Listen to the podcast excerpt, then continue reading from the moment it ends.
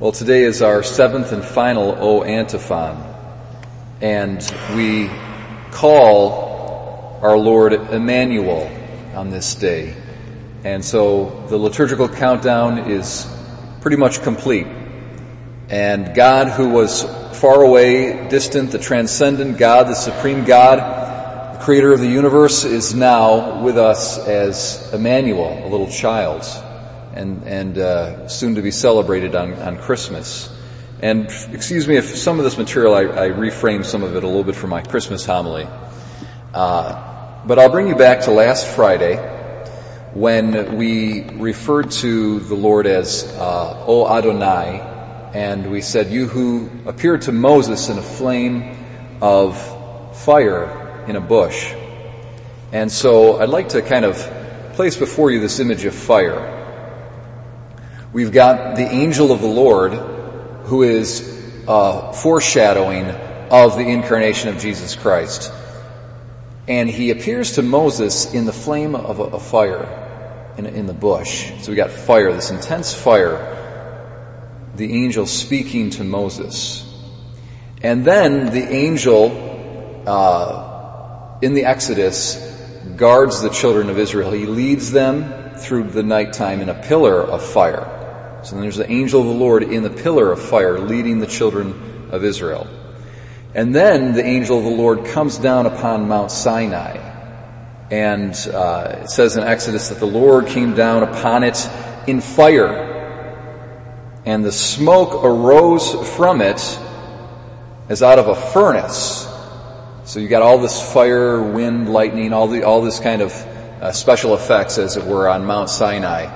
And, but it's, it's likened to a furnace. All this fire and the smoke billowing out of the furnace.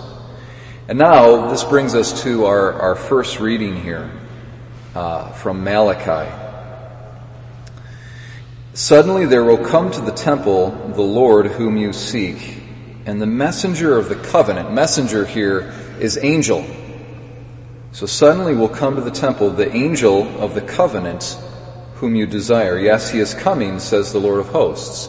So that angel that we spoke about uh, last Friday that appeared to Moses in that flame of a fire in a bush, the same fiery angel that was in the f- pillar of fire, the same fiery angel that came down on Mount Sinai in fire, creating it, making it to be, as it were, a furnace billowing with smoke. He's going to come to the temple but who will endure the day of his coming? Who can stand when he appears? He is like a refiner's fire. And he will sit refining and purifying silver. He will purify the sons of Levi, refining them that they may offer due sacrifice to the Lord. And finally, the sacrifice of the children of Israel will be pleasing to the Lord. Now, there's, there's a lot there but it, this kind of comes back to the homily I gave, I think it was two weeks ago, where John the Baptist says Christ will baptize you with fire. And his winnowing fork is in his hand. And I gave the homily about the separation of the chaff and the wheat. And the, and the, the Christ with his uh, winnowing fork takes the chaff and the, and the wheat mixture and he throws it up into the air and he lets the wind blow the chaff away until the heavy wheat falls back down to the earth. So there's a refining process. And that's what Christ has come to do.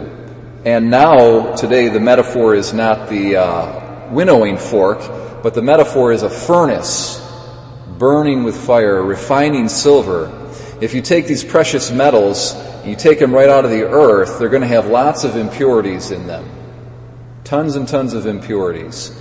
And you put them in the furnace precisely so that those uh, impurities, that dross, would be burnt away. And the only thing that would be left would be that pure silver. And so we see Christ as the angel of the covenant. He's this fiery angel and he comes and he's going to purify us and he's going to burn away the dross. He's going to burn away the chaff. And what's left is going to be something of true value, true silver, true truly precious uh, in the sight of God. But yet, what is this Emmanuel? When this fiery angel comes, he appears as a little baby. Isn't The contrast is striking.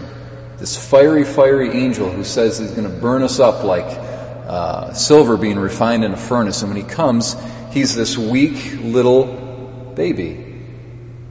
And what's going on here? This is kind of, is it anticlimactic or what, what's, what's the meaning here? The purpose and the sense of the, of the whole, this whole mystery is that the path of refinement, the path of purification is the path of humility, is the path of weakness.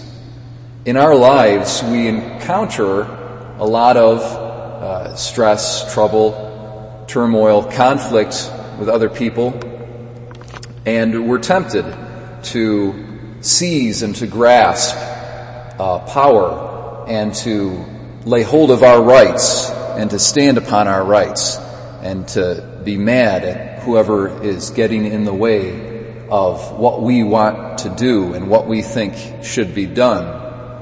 But Christ comes and he says the path of purification is the path of humility. It's the path of submission to God's will that was exemplified in a singular manner on the cross which is the supreme symbol of weakness, but yet the supreme symbol of strength and victory.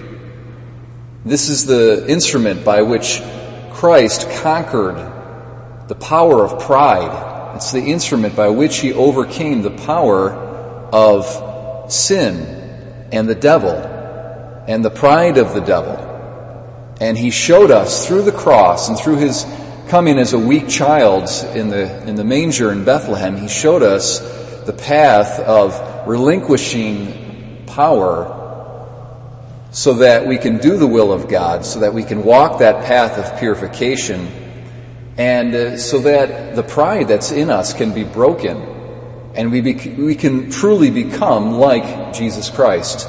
We can truly become holy uh, and godlike. And that's the purpose for his coming. And that's that process of purification that the angel of the covenant, that fiery angel, has come to, uh, to bring us through.